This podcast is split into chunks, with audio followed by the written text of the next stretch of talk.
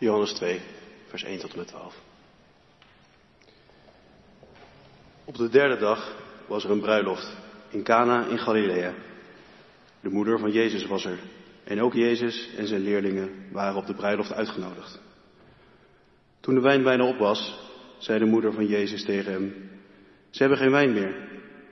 Wat wilt u van me? zei Jezus. Mijn tijd is nog niet gekomen. Daarop sprak zijn moeder de bediende aan. Doe maar wat hij jullie zegt, wat het ook is. Nu stonden daar voor het Joodse reinigingsritueel zes stenen watervaten, elk met een inhoud van twee à drie metreten. Jezus zei tegen de bediende, vul de vaten met water. Ze vulden ze tot de rand. Toen zei hij, schep er nu wat uit en breng dat naar de ceremoniemeester. Dat deden ze. En toen de ceremoniemeester het water, dat wijn geworden was, proefde, hij wist niet waar die vandaan kwam, maar de bedienden die het water geschept hadden, wisten het wel, riep hij de bruidegom en zei tegen hem, iedereen zet zijn gasten eerst de goede wijn voor, en als ze dronken zijn, de minder goede. Maar u hebt de beste wijn tot nu bewaard. Dit heeft Jezus in Cana in Galilea gedaan als eerste wonderteken. Hij toonde zo zijn goedheid, zijn grootheid en zijn leerlingen geloofden in hem. Daarna ging hij naar Capernaum met zijn moeder, zijn broers en zijn leerlingen en daar bleven ze een paar dagen. Dit is het woord van God.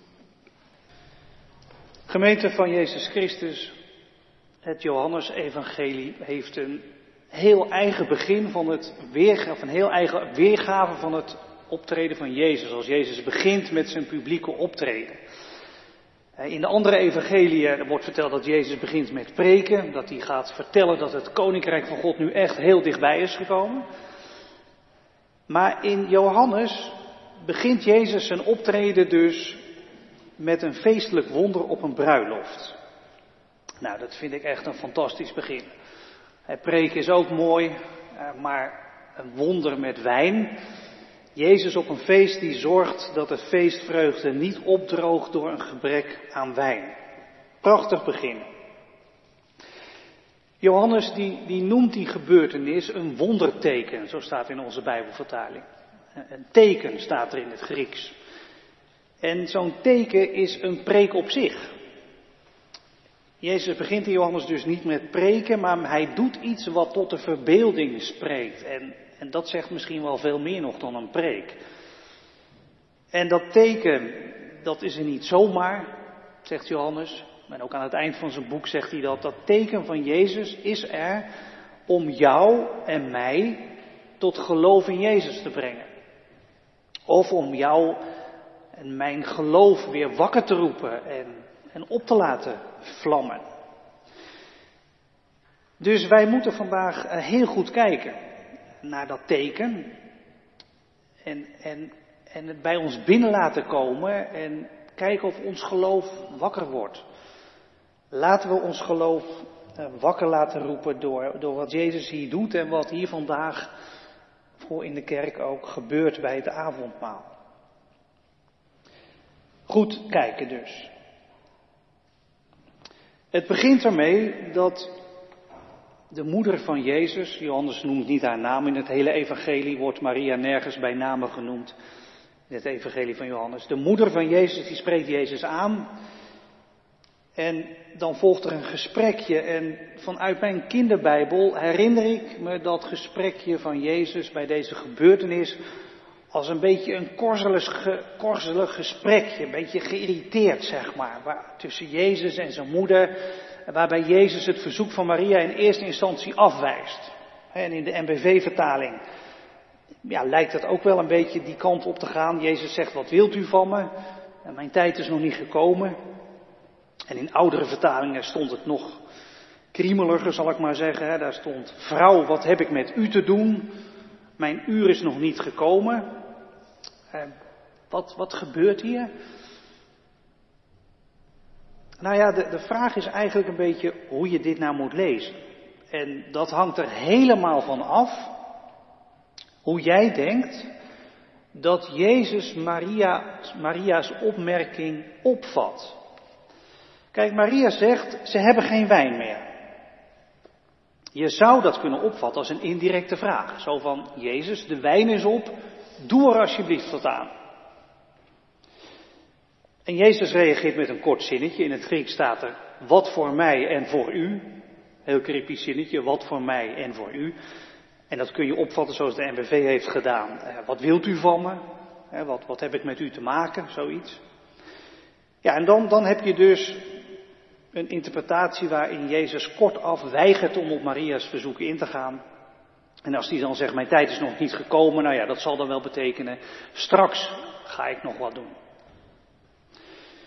Jezus en zijn moeder zijn het niet eens. Dat is eigenlijk precies hoe ik het me ook herinner. Ik weet niet eh, als jullie een kinderbijbel thuis hebben gehad, eh, hoe het daarin stond, maar misschien ook wel op deze manier. Maar wat hier gebeurt, wat de aanleiding is voor dat teken waar wij vandaag goed naar moeten kijken, wat hier gebeurt, dat kun je ook heel anders opvatten en anders vertalen. En ik denk dat het ook voor de hand liggender is om het anders op te vatten. Maria zegt, ze hebben geen wijn meer. Dat kun je ook prima opvatten als gewoon een, observatie, een constatering, de wijn is op. Geen vraag dus. En Jezus antwoordt dan met dat cryptische zinnetje, wat voor mij en voor u. En dat kan ook betekenen, wat heeft dat met u en met mij te maken? In de zin van, de wijn is op, oké, maar dat is niet zo'n probleem. Ja, het is een sociale afgang, hè, maar er gaat niemand aan dood, hè, om het even zo te zeggen. We hoeven ons daar niet druk over te maken. Wat, wat heeft dat met u en mij te maken? Daar hoeven we ons niet druk over te maken. En als je het zo hoort, zo vertaalt, zo opvat, dan reageert Jezus dus niet met een weigering, maar met een relativering. Hij relativeert het probleem. En dat ligt zo voor de hand vanwege wat Jezus daarna zegt. Hij zegt daarna, mijn tijd, mijn uur is nog niet gekomen. En ja, eigenlijk moet je het evangelie van Johannes een beetje kennen om te weten dat mijn uur, mijn tijd, de tijd van Jezus, dat komt veel vaker voor in dit evangelie. En dat betekent nooit, ik ga straks iets doen, nu nog niet. Nee, het betekent altijd dat er een crisis komt. Mijn tijd wordt iedere keer gebruikt om de crisis aan te duiden die over Jezus zal komen. Zijn arrestatie. Het is het moment waarop vreemd genoeg de grootheid van Jezus zal blijken, zegt de evangelieschrijver. Het is het moment waarvan Jezus bidt, Vader, geef dat het niet hoeft te gebeuren, mijn uur, mijn tijd. Het moment waarop hij uit de wereld genomen zal worden. Kortom, mijn tijd betekent mijn crisis. Die is nu nog niet gekomen. Dat is een crisismoment van later, arrestatie, sterven en ook opstaan. Kijk, dat heeft Maria er allemaal niet in gehoord natuurlijk. Maar zij kan wel heel goed begrepen hebben dat Jezus bedoelt met mijn tijd een, een negatief moment, een crisismoment. Nou, om het even heel kort samen te vatten. Eh, dit is dus wat er gebeurt. Maria zegt, ze hebben geen wijn meer. Jezus zegt, maak u geen zorgen. Het is een afgang, maar het is geen levensbedreigende crisis. En zo'n crisis komt later nog. Die zal mij overkomen, zegt Jezus. Het echte probleem, de echte crisis moet nog komen, het uur van Jezus. Maar dat is nog niet zover. Nu is er nog tijd voor kleine problemen. En kleine problemen kunnen ook opgelost worden. En blijkbaar hoort Maria ook in wat Jezus zegt, dat Jezus van plan is om dat kleine probleem op te lossen. En Maria heeft gelijk als ze tegen de knechten van dat feest zegt, de bedienden, eh, wat Jezus zegt moet je doen, want Jezus is inderdaad van plan om het probleem op te lossen. Jezus zorgt voor nieuwe wijn. En niet een klein beetje, maar een hele plens.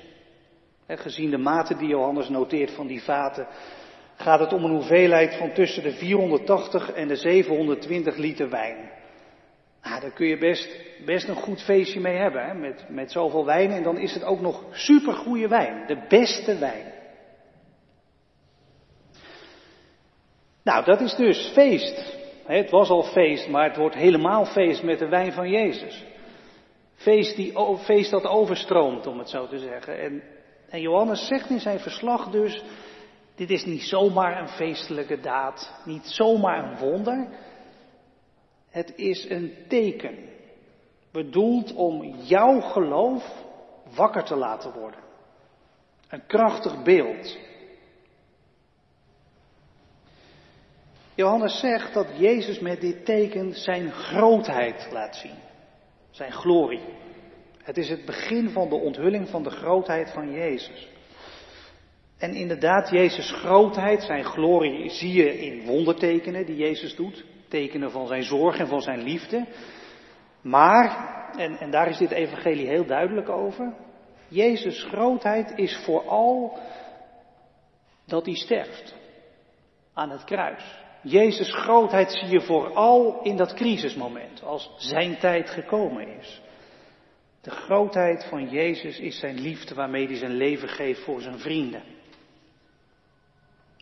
En het evangelie zegt er ook nog bij, de grootheid van Jezus is de grootheid van God. Weet je, dat, dat moet je nou eens even goed tot je door laten dringen. De grootheid van God. Bij de grootheid van God denk je toch vooral eerst aan, aan de afstand hè, tussen God en ons. Wij kleine mensjes. En God groot, onkenbaar, wonend in een ontoegankelijk licht. Gods macht dat hij sterrenstelsels heeft geschapen. Dat hij heilig is en verheven, dat je niet kunt bestaan voor zijn ogen. Dat is de grootheid van God. En dat is ook de grootheid van God, dat kun je terecht zeggen. Maar je moet dus ook dit zeggen over onze God. Gods grootheid is ook dat hij klein werd in Jezus en onze wereld binnenstapte en onze levens binnenstapte om ons zijn leven te geven. Ja, dat is eigenlijk echt bizar. Dat die God, dat grote geheim achter alles, de schepper van alle dingen, in Jezus zijn leven aan ons geeft. Ongelooflijk, onvoorstelbaar, maar ook onvoorstelbaar mooi. Gods grootheid is dat Hij in Jezus dichtbij gekomen is, heel dichtbij. In ons vlees, in ons bloed. Hij deelde onze kwetsbare adem en het kloppen van ons hart. Zo dichtbij. En de gebeurtenis met die wijn laat daar dus iets van zien. In Jezus komt Gods grootheid. God die in zijn zorg en liefde een God is van overvloed. dat zie je in die liters en liters wijn. Maar verderop in het evangelie zie je dus dat Gods grootheid ook een grootheid is van overvloed als het gaat om liefde en leven. Zijn leven voor ons, zijn liefde voor ons, zijn vergeving voor ons. De wijn is zijn liefde. In de andere drie evangeliën zegt Jezus ook zoiets, hè? weet je, over die beker wijn bij dat laatste avondmaal. Zegt hij, die wijn is mijn bloed, hè, dat is zijn leven. Wijn is de liefde, het leven van Jezus. En aan het kruis zie je welke wijn Jezus schenkt.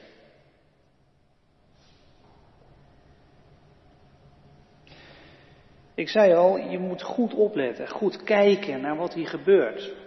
Om het teken te zien. Maar bij deze gebeurtenis zag bijna niemand het teken. De ceremoniemeester wist niet wie verantwoordelijk was voor die wijn. Het bruidspaar wist het al helemaal niet. En de gasten helemaal niet. Hoogstens de knechten en Maria. Maar van hen wordt niet gezegd dat ze geloofden. Dat wordt gezegd alleen maar van de leerlingen van Jezus. En die hebben helemaal geen rol in dit verhaal. Maar er wordt alleen maar verteld dat ze erbij zijn. blijkbaar zitten ze aan de rand van deze geschiedenis. Maar aan de rand van deze geschiedenis hebben ze dus wel heel goed opgelet. Misschien dat zij ook wel bij Jezus aan het tafeltje zaten. En ze kregen iets mee van het teken en ze geloofden. En wij, de lezers van deze geschiedenis die Johannes heeft opgeschreven, worden dus uitgedaagd en uitgenodigd om bij Jezus aan dat tafeltje te gaan zitten. Maar gewoon aan de rand van deze gebeurtenis, aan de rand van het feest. En om te kijken en te geloven. Vandaag zitten wij bij Jezus aan het tafeltje. Hier in de kerk, thuis zit je misschien ook wel letterlijk aan een tafeltje. Wij vieren avondmaal. En we zitten bij Jezus aan het tafeltje. En er is brood. En ook het teken van de wijn, de wijn van Jezus. Jezus is met zijn wijn te gast. Hier in de kerk, bij jou thuis. En als Jezus te gast is, dan gebeurt er vaak iets wonderlijks. Dan gaan dingen schuiven. Dan blijkt dat de gast de gastheer wordt. En dat jij en ik die gastheer of gastvrouw zijn. Het is ons huis, onze woonkamer, onze kerk. Het blijkt dat jij en ik, de gastheer en de gastvrouw, gasten worden. De gast wordt de gastheer en de gastheer wordt de gast. En dat is vandaag dus ook zo. Wij worden gasten bij Jezus aan tafel. Ja, en een gast die hoeft dus ook niet voor het eten te zorgen. Die brengt misschien een bloemetje mee, maar wat wij willen aandragen bij Jezus aan voedsel, aan goede dingen, aan mooie daden, dat is nu dus eventjes niet nodig. Dat komt straks wel weer, als je deze dienst uitstapt. Maar nu is het dus even niet nodig om iets mee te nemen. Niet eens een bloemetje eigenlijk. Kom maar met lege handen. Nu wordt Jezus de gastheer. En hij deelt van wat hij heeft. Zijn liefde. Overvloedig als een plens van de beste wijn. Ja, dan wordt het feest bij je thuis. Aan de keukentafel. Dan wordt het feest in onze huizen. Vandaag vieren wij feest. Je vindt hier in deze dienst eventjes gewoon helemaal genoeg voor het leven.